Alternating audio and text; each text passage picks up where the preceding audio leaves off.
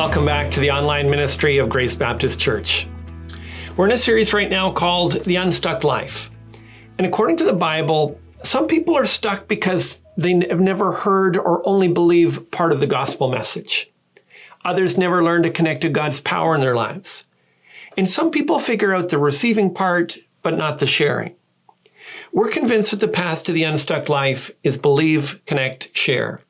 And we hope that God leads you along that path as we look to the Bible together. Now, today's passage looks at how to connect the gospel to your life. The Danish story, Babette's Feast, gives a picture of this. It's set in a strict fundamentalist village in 19th century Denmark.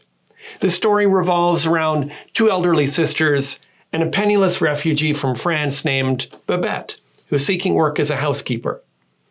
The sisters can't afford to pay Babette, but they take her in when she offers to work for free. What they don't know is that she was once an accomplished chef in her native France.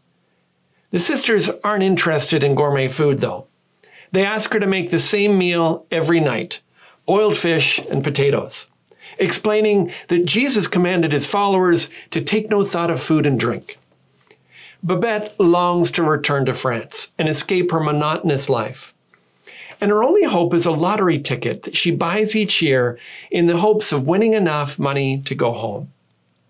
After 14 years serving the sisters, Babette wins a lottery and she asks to prepare a special French dinner for the entire village. At first, they refuse, saying that it would be a sin to indulge in such rich food. After pleading with them, though, they relent. But they secretly vow not to enjoy the feast to avoid being guilty of indulgence. Babette begins her preparations, and before long, caravans of exotic foods arrive. When the day of the feast arrives, the villagers gather quietly. Everyone manages stern faces as they eat the first course of turtle soup. But they begin to talk among themselves. As the meal progresses, their first smiles and eventually laughter. By the time the main course of quail arrives, the strict, dutiful villagers are overcome with joy and praising God for their years together. Grudges are forgotten, wrongs are forgiven. The villagers are transformed. One of the sisters goes to the kitchen to thank Babette and say how much they will all miss her when she returns to Paris. It's only then that Babette reve- reveals that she won't be returning to France because she'd spent all of her prize money on the villagers' feast. Now, the story can be read at a number of different levels, but it shows the power of grace and sacrifice to accomplish what rules and duty alone can't. And the fact is that many Christians never learn the lesson. They never fully come to terms with the grace of Jesus Christ. They never completely figure out how to live in response to the sacrifice he made for us. And so they eat the boiled fish and potatoes of, the Christ, of Christian duty with too little of the joy of gospel to stir their love and devotion. The Lord's Supper is a little bit like Babette's feast. It's a meal that costs the host everything, but it has the power to center us in the gospel and it's intended to help us live out of that center. I'd invite you to consider it with me this morning as we turn to Luke's Gospel, chapter 22, verses 14 to 20. If you don't have a Bible, click on the link for today's passage in the description below. I'll read starting at Luke 22, verse 14. And when the hour came, he reclined at table, and the apostles with him. And he said to them, I've earnestly desired to eat this Passover with you before I suffer. For I tell you, I will not eat until it is fulfilled in the kingdom of God. And he took a cup, and when he had given thanks, he said, Take this and divide it among yourselves. For I tell you that from now on I will not drink of the fruit of the vine until the kingdom of God comes. And he took bread. And when he had given thanks, he broke it and gave it to them, saying, this is my body, which is given for you. Do this in remembrance of me. And likewise, the cup after they had eaten, saying, This cup that is poured out for you is the new covenant in my blood. This is the word of God. Now, the first way that the Lord's Supper centers us in the gospel is it helps us to remember gospel hope. It fixes our minds in the celebration God is preparing for us. Reminds us of God's promises. It helps us remember gospel hope. Now, have you thought of the fact that taking the Lord's Supper is the only thing that Jesus has commanded us to do repeatedly in remembrance of Him? It's almost as if Jesus was trying to bake the gospel right into the formula for how we gather as a church. And it's important that he did because the church is so prone to veer off course. As I've mentioned in, in one of this week's lessons, I've seen Christians become obsessed with supposedly biblical diets, with numerology, with church growth, end times, particular forms of worship, with homeschooling, social justice, with speaking in tongues and not speaking in tongues. But the Lord's Supper is designed to keep us from making anything other than the gospel central. Jesus calls us to reenact a meal in remembrance of him. The original meal is pictured in verse 14. Unlike in Da Vinci's rendition of the Last Supper here, Jesus is reclining along with the other apostles. Reclining on one arm with your legs stretched out away from the table was the way you sat at formal banquets, and that's what this is. In verse 15, Jesus says that he earnestly desired to eat this meal with the disciples. It shows us how personal Jesus is. His relationship with his followers is deeply meaningful to him. He values community. He values fellowship. This particular meal, however, was special. Verse 15 tells us that it's the Passover. This was the great celebration of God's deliverance of Israel from Egypt. If you've had the privilege of being part of a Jewish Seder, you know that the whole meal is meticulously orchestrated to rehearse the night of their departure from Egypt. It would help them remember the night when they put the blood of a lamb on the door, door frames and the angel passed over their homes. Jews had been remembering that deliverance through this meal for hundreds of years. Now Jesus institutes a new meal, celebrating a new deliverance, and he himself is the new Passover lamb, and he's at the center of the remembrance. But notice how the meal points forward. In verse 16, Jesus says, I tell you, I will not eat it until it is fulfilled in the kingdom of God. In fact, he repeats almost the exact same thing in verse 18. The message is that this meal is pointing to another one. In fact, it says that this meal will be fulfilled in the kingdom of God, meaning that it's like an appetizer, but the main course will come later. Now, the Lord's Supper is a little bit like when you go to a restaurant and the waiter takes your order. The main meal is going to take a while to come, so what do they do? They bring you some drinks and they try to hold off your hunger with dinner rolls.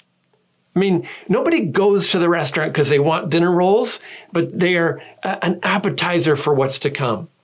And that's kind of like the Lord's Supper, because the bread and the cup are just a foretaste of a greater banquet to come, or what Revelation 9, uh, 19 9 calls the marriage supper of the Lamb.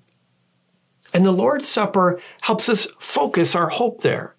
It reminds us that our hope isn't in a promotion or a new car or the latest iPhone or good health. Our hope is in eternity. Our hope is in Jesus. Our hope is the celebration we'll enjoy, enjoy with Him in the life to come. And remember, Jesus is waiting the same way that we are. It's not as if He's gotten the party started without us. You know friends like that, right? They're digging in the meal into their meal whether you're stuck in traffic or not. But Jesus won't eat without us. If he earnestly desired to enjoy the last supper with the disciples, then you know that he's looking forward to the greater celebration to come. And we need to live with that same gospel hope. We need to see our broken bones and broken hearts in light of our eternal hope. We need to hear our children's cries and our customers' rants in light of Jesus' promises. And the Lord's Supper just keeps trying to point us there. It helps us remember gospel hope when our temptation is to forget it and become fixated on trying to find heaven on earth. But the Lord's Supper also helps us remember gospel grace. It stirs within us the joy of what Jesus has done for us. It moves us with the depth of his sacrificial love. Helps us remember gospel grace. In verse 19, part of that, part of that grace is described in the now famous words. It says, And he took bread, and when he had given thanks, he broke it and gave it to them, saying, This is my body, which is given for you. Do this in remembrance of me. Now, he's still reclining with them at the table, so it's not as if, as if his body is transferred into the bread, but the bread symbolizes Jesus' body. And he says, It's given for you. He uses a word here that's often used for sacrifices. And the message is that Jesus' body is being offered up on behalf of his followers. This is what we need to feed on. This is our spiritual nourishment. This is what gives us life and strength. It's like what he said in John 6:51. That's where he said, "I am the living bread that came down from heaven. If anyone eats of this bread, he will live forever. And the bread that I will give for the life of the world is my flesh." Jesus himself is our nourishment. He's our life. He's our substitute. And what we need more of in our lives is him. But how Christians go strange is when they begin to focus on other things, even other good things. When Jesus stops being our primary focus, we become spiritually malnourished. When we move on from Jesus to something else, we become sick and sluggish. Jesus not only gave his life as nourishment for us, but he also gave his life as a sacrifice for us. In verse 20, it says, and likewise the cup after they had eaten, saying, This cup that is poured out for you is the new covenant in my blood. If Jesus was suggesting that the wine had actually become Jesus' blood in some kind of literal way, first century Jews trained in strict dietary laws would, thrown, would have thrown up their hands in protest. But they don't. They understood that he was inviting them to drink the wine as a symbol of his blood. And while it's a difficult metaphor, it's an ab- absolutely crucial one. If Jesus had just mentioned the bread, we might have focused on Jesus, but on Jesus as a great teacher, or as a great healer, or as a great leader. But the Lord's Supper doesn't allow us to do that. It forces us to focus on Jesus' sacrificial death for us. There's no getting around this. If we're going to make Jesus' blood central to our remembrance of him, then we have to come to terms with the fact that the most important thing Jesus ever did for us was die. His death is more important than his example. It's more important than his teaching. It's more important than his miracles. Because without Jesus' death on our behalf, we would all die in our sins. If he hadn't paid the penalty for our sins, we'd be left to pay it on our own for all eternity. Jesus is the Good Shepherd. And as he says, the Good Shepherd lays down his life for the sheep. Now, chances are you know that already, but you may not be feeding on this reality. You're tempted to skip over the parts that talk about Jesus' sacrifice in the Bible and assume those are verses to teach non Christians the gospel. But the Lord's Supper is specifically given to Christians to help us make the gospel central in how we see life. When you remember gospel grace and you reflect on how much Jesus sacrificed to save you, then when you lose your wallet, you don't see that as evidence that God doesn't love you. When the diagnosis doesn't go the way you had prayed, you don't think it's because Jesus just doesn't care. But the Lord's Supper does more than that. Eating and drinking in remembrance of Jesus' life given for us help us to make grace central. We all have a tendency to reduce Christianity to rules and duty the way the Danish villagers did in Babette's feast. But a meal of extravagant grace changes us. A meal that costs the host everything moves us. It helps us embrace grace beyond the duty. It helps us to see sacrifice beyond the rules. It calls us to love. It stirs us to devotion. it changes us. So we've said that the Lord's Supper helps us remember gospel hope and gospel grace. But finally, I want to show you how gospel remembrance needs to reshape everything. The gospel needs to seep into our bones and transform how we approach life. The gospel needs to become the lens through which we think about God and see our relationships. The gospel needs to become the air that we breathe and the pattern that we live by. Gospel remembrance needs to reshape everything. If you thought that the Lord's Supper is a ritual that automatically changes us whether we think on its truths or not, then you probably haven't read the actual accounts very well. right after Jesus institutes the Lord's Supper, he addresses the person at the table who would betray him that night.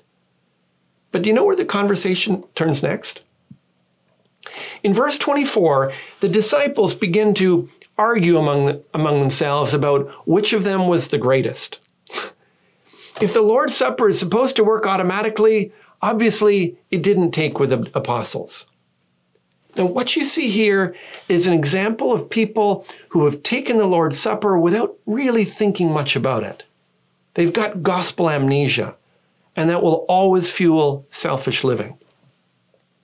So let's talk very practically about what it means to walk in gospel remembrance. One of the implications is that you let the gospel be your motivation. So often, Christians are motivated by guilt or fear or pressure. And they often try to motivate their children and one another with the same guilt, fear, and pressure. But in Scripture, the gospel is always the motivation. God's grace is always the motivation. In Romans 12:1, for instance, there's this incredible charge to present your bodies as a living sacrifice. It's a call to give everything the way Jesus did. It's a charge to live our lives in sacrifice and devotion. But notice the motivation. Paul says, I appeal to you, therefore, brothers, by the mercies of God, to present your bodies as a living sacrifice, holy and acceptable to God, which is your spiritual worship.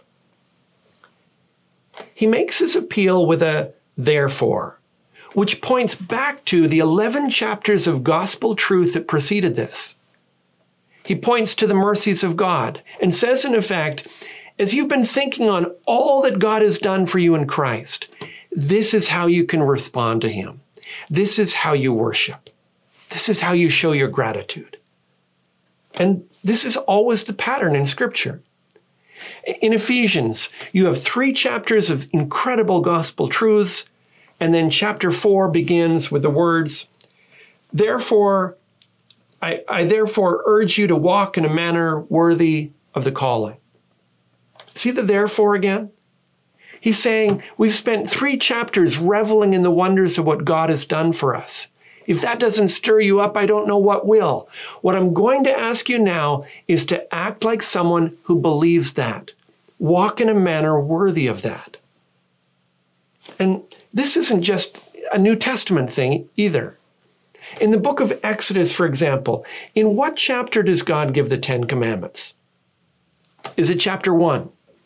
No, it's not in chapter 2 either. It comes in chapter 20. In fact, you have 19 chapters describing God's power in rescuing the Israelites, miraculously providing for them and sustaining them. And then in Exodus 20, God starts with this I am the Lord your God who brought you out of the land of Egypt, out of the house of slavery. It's only then that he gives them the Ten Commandments. Remember who I am. Remember what I've done for you. Remember how I've saved you. And only then God tells them how to respond. You let the gospel be your motivation when you approach everything that God expects of you with first a reflection on what God has done for you. But the gospel isn't just our motivation, it's the pattern for the Christian life. Colossians 2 6, for instance, says this Therefore, as you received Christ Jesus the Lord, so walk in him. How do you walk the Christian life? As you received Christ Jesus the Lord. How did you receive Jesus? Well, somebody told you the good news about what Jesus did, and you re- realized you were heading down the wrong path. You confessed that as sin and you turned to Jesus. Then you received the power of the Holy Spirit and you began to walk in a new direction. Paul's saying that's not just how you, you're supposed to start the Christian life, that's how you keep on living the Christian life. You keep growing deeper in your understanding of the good news about what Jesus did. You keep confronting the different ways that you're heading down the wrong path. You keep confessing your sin and turning to Jesus. And you keep looking to the power of the Holy Spirit to help you walk in a new direction. The Christian life is simple hear the gospel, respond, and repeat. That's it. But most Christians don't do that they put the gospel in the rearview mirror and they start focusing on other things, even other good things. Some, like the Danish villagers, turn to rigid rules and self denial, but without the hope or grace of the gospel to stir them. And others, without the power of the gospel, just find the commands too burdensome. And so they just lower the standard and accept compromise and sin with a mistaken hope that God doesn't care because Jesus paid it all. Neither of those responses is adequate. Purpose in your heart to make the gospel your center. Make it your hope and your motivation and your pattern. And if you've been observing Christianity from the outside and then and assumed that it was mostly about rules and rituals, hear the gospel today. Know that there's a Savior who offered himself for you Know that God became man and sacrificed himself as a substitute for our sins. Know that he's prepared a feast in heaven for all who turn to him. And while we're waiting for the main course, he keeps coming to our table, serving us bread and wine, and inviting us to feed on his grace and experience his life changing power. Receive him today. Let's pray.